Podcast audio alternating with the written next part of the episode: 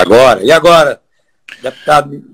Eu estou lhe vendo o tempo ah. todo, eu estou lhe vendo o tempo todo, mandando mensagem para você o tempo todo, você aí é que não está me vendo. Agora está tudo ótimo. Vamos ser rápido, que eu tenho 23 minutos aqui com Vossa Excelência, porque já já eu estou na metrópole e vou entrevistar Joaci Góes. Claro, Bom, Eduardo, um abraço. Um abraço para o senhor. O que é que estamos vivendo? É, porque o senhor acha que perdeu a eleição e Bolsonaro é um caminho sem volta? Vamos lá. Bom, eu perdi a eleição porque tive menos votos que os adversários. Isso é que um político humilde tem que dizer e mais nada. Mas evidentemente que a explicação é que no momento brasileiro, ali em 18, a maior força brasileira, ainda que inorgânica, era o antipetismo. E o Bolsonaro é o cara que conseguiu encarnar com mais truculência, com mais desonestidade, com mais fake news, que a gente depois também aprendeu, porque nem sabíamos que isso funcionaria tão gravemente, a esse sentimento dominante no Brasil do antipetismo. Eu tentei propor uma coisa, estava até crescendo, como cresci bastante, mas veio a facada e aí acabou o debate que, é que nós estamos passando? Uma crise de três camadas, cada qual mais grave, pesando sobre as costas do povo brasileiro.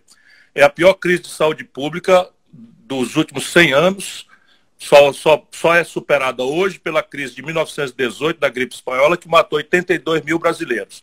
Mas pelo andar da carruagem, pelo absoluto incompetência que, com que o governo federal está tocando o assunto, troca de ministro no meio da pandemia, não faz os testes, não faz a, a importação de respiradores, não, não coordena a sociedade pelo isolamento, que era a única forma de antecipar as consequências econômicas trágicas, o Brasil está provavelmente indo para um número de 80 a 125 mil mortes pelas últimas projeções da, da, da, das universidades que estão estudando esse assunto. Esse é o primeiro aspecto, porque está impactando muito fortemente o nosso povo. O segundo aspecto é que nós estamos na pior crise econômica da história do Brasil. Estamos apenas entrando nela.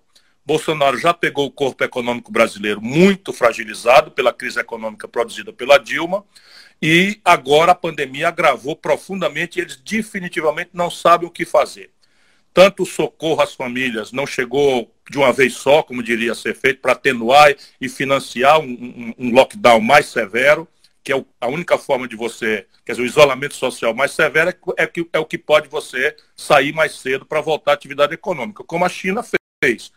A China tem 1 bilhão e 300 milhões de habitantes, teve só 6 mil mortos e já está voltando à normalidade há, há 30 dias.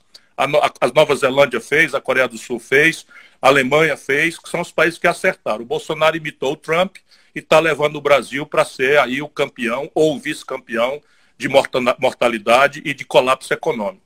O crédito não chegou até hoje. A ajuda aos estados, há 70 dias está aprovada e não chegou até hoje. De maneira que nós estamos aí já extinguindo ao redor de 1 milhão e 200 mil empregos formais por mês no Brasil, o que sinaliza ali para agosto, setembro, né, uma tragédia econômica entre 6% e, e, e 11% no fim do ano, a queda da, da economia brasileira, empurrando os índices de desemprego para perto de 20 milhões de nacionais. Isso é outro aspecto da crise que está muito grave em cima do nosso povo e das nossas empresas. E o terceiro aspecto da crise é uma crise política.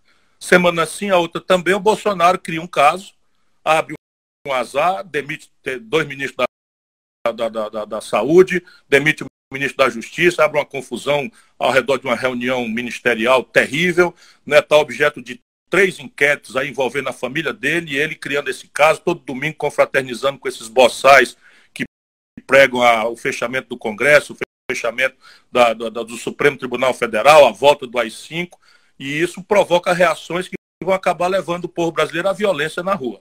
Portanto, meu irmão, é confusão muito para cima do brasileiro. Mas, ministro, deputado, tem uma coisa aí que a gente tem que parar para acertar.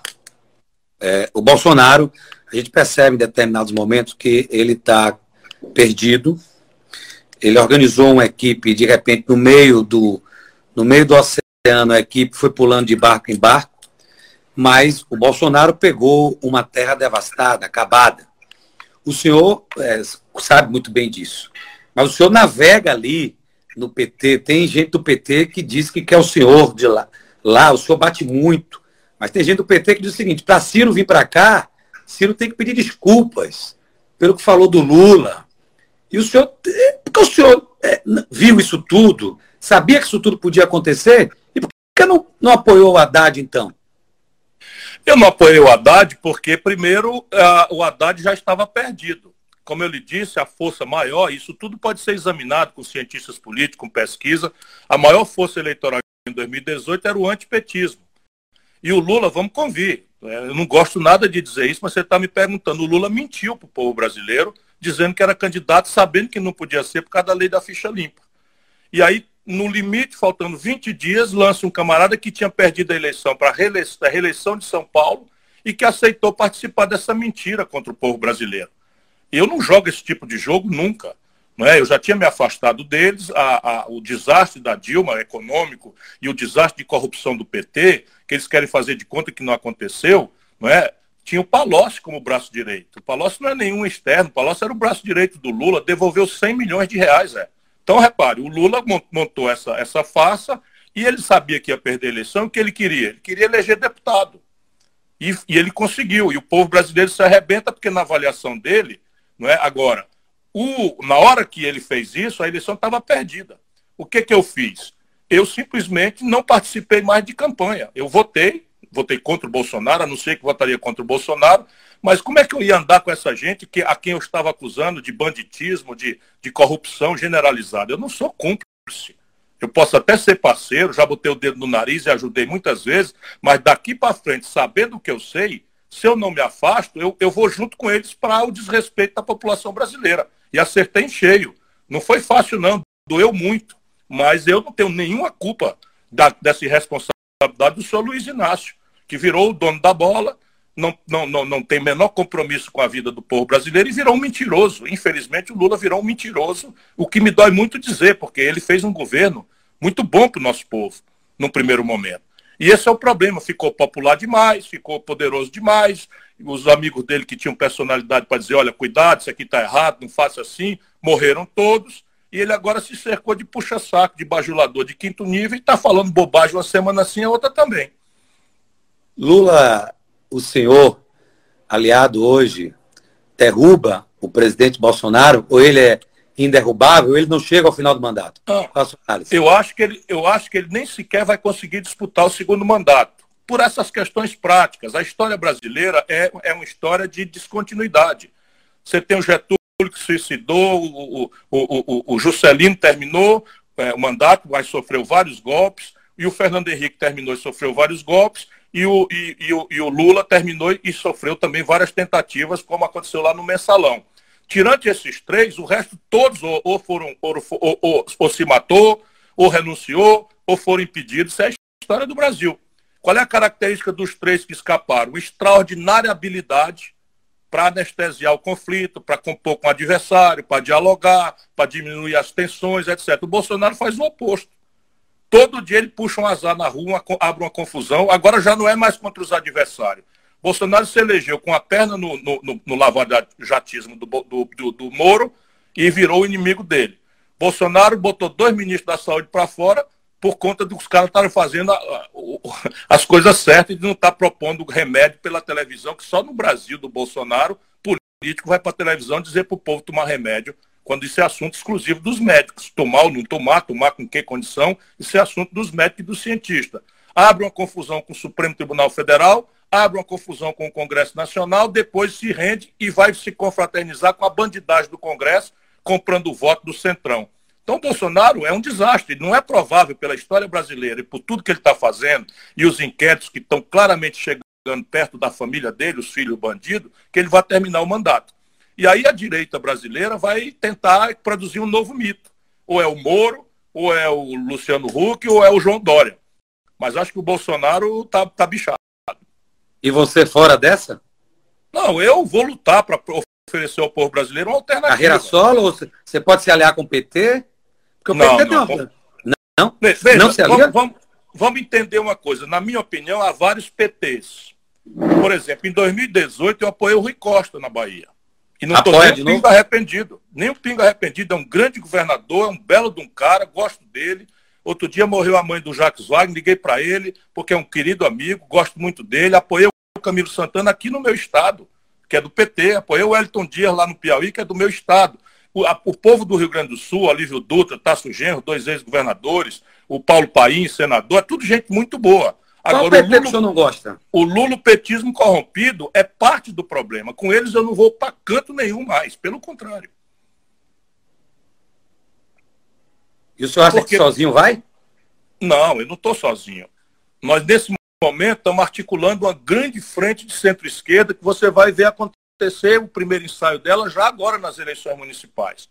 Nós estamos emblocados com o PSB, o PV, a Rede, que é da Marina, o PSB, que é do Eduardo Campos, né, o finado Eduardo Campos, meu amigo, que o Brasil perdeu, um grande quadro, e nós do PDT. Nós estamos quatro emblocados trabalhando, organizando chapa nas, nas, e estamos conversando com, por exemplo, o ACM Neto. Na, em Salvador, nós vamos fazer a nossa posição aí dialogando com, com ACM Neto. Né? Nós, vamos, nós vamos fazer isso em também. Então, é, nós estamos trabalhando. Vamos ver se eu consigo que isso funcione, porque o Brasil precisa encerrar essa polarização, esses ódios, essas paixões, porque o tamanho do problema é muito grave e exige que a gente tenha diálogo, capacidade de alargar a interlocução e preparar uma saída para o país. Agora, o senhor falou em ACM Neto. Que tipo de conversa é essa com o prefeito ACM Neto que o senhor vem tendo? E qual a avaliação que você faz dele, do ACM Neto, para se aliar? O ACM Neto é um dos melhores prefeitos do Brasil. Não sou eu que estou dizendo. Eu conheço as pesquisas, o Roberto Cláudio aqui em Fortaleza, o Calil lá em Belo Horizonte, e eles são os três melhores avaliados prefeitos do Brasil.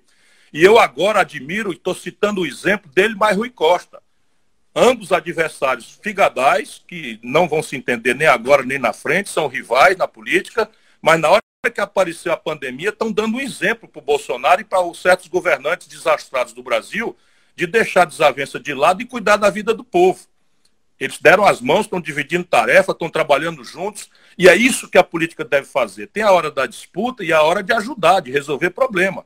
E é isso que está faltando no Brasil. No Brasil, a gente só quer destruir o outro. Desde que o Fernando Henrique inventou essa desgraça da reeleição, na hora que o presidente entra, já está em campanha, como está acontecendo, e o adversário não quer que ele acerte, porque se ele acertar, ele vai ganhar a reeleição de véspera. Isso é um Outra coisa é construir a vida do nosso povo, que está um inferno. Ainda hoje queimaram um ônibus aí em Salvador, isso é só o aperitivo do que vem por aí.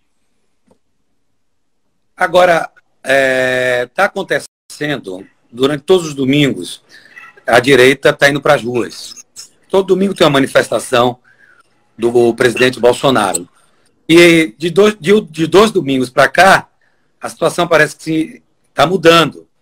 A, a esquerda, a democracia, eu não posso chamar de esquerda. Eu posso chamar de a democracia está indo para as ruas. O senhor, como político, também não pretende para as ruas? E esse embate que está acontecendo nasceu como e por quê? Veja, nós precisamos pensar muito, ter muita prudência. Nesse momento, a pandemia no Brasil está em plena evolução. Nós estamos ainda indo para o pico. Portanto, o isolamento social é a única saída para proteger vida. Ela estatisticamente Isso. atinge os mais velhos, as comorbidades, as pessoas que têm precariedade de, de, de, de, de diabetes, de hipertensão, mas ela mata jovem também. E aglomeração é tudo que nós não devemos fazer se nós temos amor à vida. Então, essa é a minha primeira ponderação. Em segundo lugar, como eu lhe disse, o Bolsonaro não tem resposta para o problema da saúde pública. É um desastre. Ele não tem resposta para a economia. O Paulo Guedes está mais perdido do que, do que cachorro que cai em mudança de pobre, sabe? Não sabe mais nem para onde é que o vento está soprando, porque o desastre econômico colidiu com a precariedade do conhecimento dele, da economia e do Brasil, que ele não conhece. O Bolsonaro é um despreparado completo.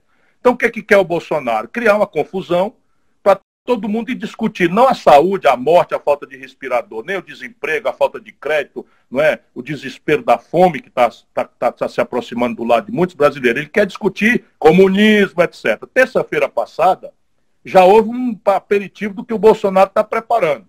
Uma multidão de garotos bem intencionados, valentes, corajosos, que eu considero muito importante elogiar, foi para a rua protestar, protestar contra o racismo, etc, etc. Do meio deles, sem ver nem para quê, ninguém sabe quem era, saiu um bocado de gente para tocar fogo em prédio público, lá do Tribunal de Justiça, pintar a cruz e o martelo, que é o símbolo do comunismo. Ó, isso daí é miliciano, é ex-policial militar bandido que o Bolsonaro está aliciando e organizando para provocar, para criar um caso e produzir um cadáver, para ele amanhã dizer que tem anarquia na rua, assustar a classe média e chamar a ordem, a repressão.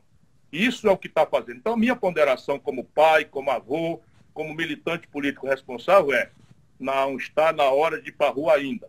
As manifestações do Bolsonaro estão ficando cada vez menores e mais ridículas.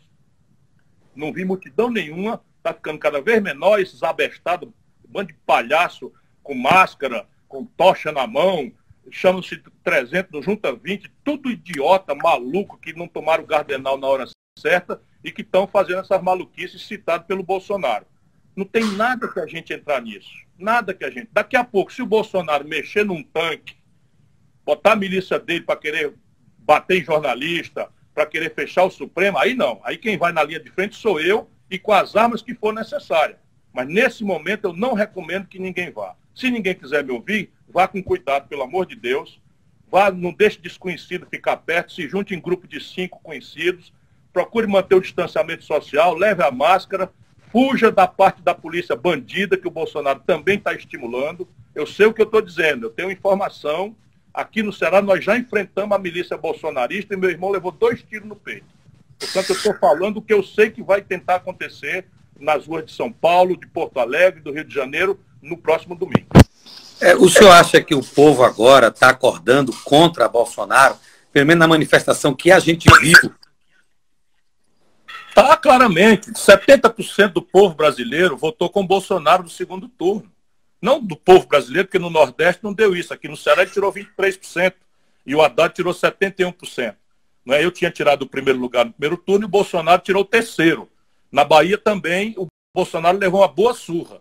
Mas no Sudeste, São Paulo, Rio, Minas Gerais, Espírito Santo, no Sul, Santa Catarina, Paraná, Rio Grande do Sul, no Centro-Oeste, Mato Grosso, Mato Grosso do Sul, não é? Goiás, né? Distrito Federal, no Norte, Amazonas, Roraima, Rondônia, Amapá, Tocantins e Pará, o Bolsonaro tirou 70%. Aí fica o petismo chamando o nosso povo de fascista. Gente que deu vitórias todas as vezes que o Lula, né, e que não tem o menor respeito. Então, Minas Gerais, a Dilma ganhou a eleição sendo uma desconhecida só porque era apontada pelo Lula, ganhou do Aécio. Você vê a, a, a maluquice do lulopetismo corrompido. Então, eles não veem que fizeram nada errado e ficam botando a culpa no nosso povo. Eu não, eu prefiro ter humildade e ir ajudando o povo a entender que foi enganado pelo Bolsonaro que eles votaram com raiva, não foi um bom conselho. Mas é preciso receber de volta esses nossos irmãos e deixar só os 10, 12% de fascista, de racista, de bandido que existe em qualquer nação do mundo. Mas 70% esse povo é nosso.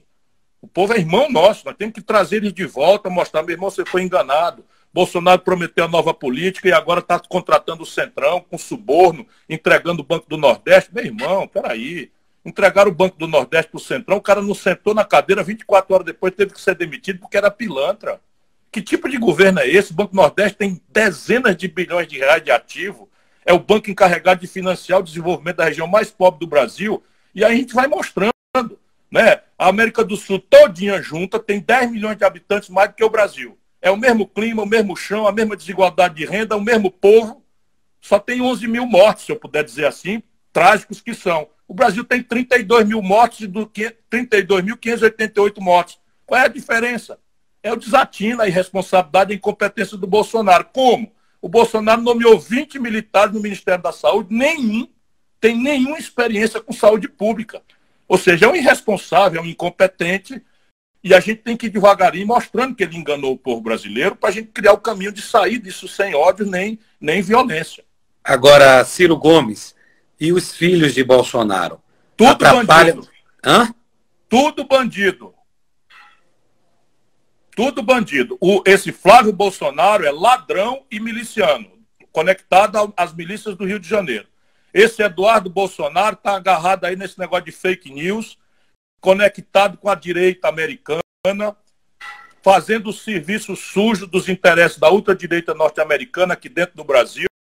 E esse Carluxo esse Carluxo está no terceiro andar do Palácio do Planalto com dinheiro público comandando a máquina de, de mentira que se chama hoje em dia fake news no Brasil. Tudo bandido. Eu sei o que eu estou dizendo. E Os o pai é bandido também? O pai é bandidaço. O pai é bandidaço de, de coisa miúda. O Bolsonaro, eu fui contemporâneo dele na Câmara Federal, Zé. O Bolsonaro tinha cinco funcionários fantasma que assinavam recibo para ele botar o dinheiro no bolso. Ele nunca foi governador, nunca foi prefeito, nunca foi ministro, para dizer que ele roubou do cofre público. Mas o dinheirinho que ele administrava, que era o dinheiro da, lá do gabinete dele, ele botava no bolso. Você é um repórter danado, veja os gastos do meu gabinete entre 2006 e 2010, que eu fui deputado e ele também, veja o superfaturamento escandaloso do gabinete do Bolsonaro com gasolina. O Bolsonaro roubava na gasolina do gabinete. Então é isso, empacotaram o Bolsonaro como sério. Só, só num país machucado e sofrido como o nosso, de um povo que é absolutamente vítima dessa enganação geral, e ele foi empacotado pelos. Eu tenho um minuto a mais. Ele um devia minuto. me processar, você não acha, não? Mas Se ele não está lhe processando? Na cara? Nunca, ele... porque eu tenho os documentos todos. Você tem tudo contra ele? Esses documentos do que eu falei, eu tenho tudo. E qualquer pessoa pode ter, é só entrar no portal da transparência da Câmara Federal. O senhor vai para a guerra 2022. Será que aparece algum Bolsonaro da vida para atrapalhar a sua não, candidatura? Não, não. Você sabe, essas coisas normalmente elas deixam uma lição muito amarga. O povo brasileiro, evidentemente, a direita continuará existindo, mas vai ser uma direita que vai fazer muita força para se apresentar civilizada. Eles vêm com Moro, com Dória, com, com Luciano Huck, né? vão empacotar de novo, porque essa boçalidade do Bolsonaro vai deixar um preço muito amargo. É, a esquerda também vai se dividir, mas vai se dividir pensando muito seriamente se ainda vai passar pano para as maluquices do PT. Porque também não dá mais. Eu estou falando, não é que no Nordeste às vezes não me entendem. Porque aqui no Ceará, volto a dizer, o Haddad no segundo turno tirou 70% dos votos. Aí na Bahia o Haddad tirou 70% dos votos. Mas de São Paulo para baixo, meu irmão, de São Paulo para uma banda, Norte, Nordeste, Centro-Oeste e Sul, onde estão 70% do eleitorado brasileiro, se você falar em lulopetismo, você está morto, não tem conversa. Tá bom. Então, você é pré-candidato à presidência da República, com tudo debaixo do braço para enfrentar todos eles.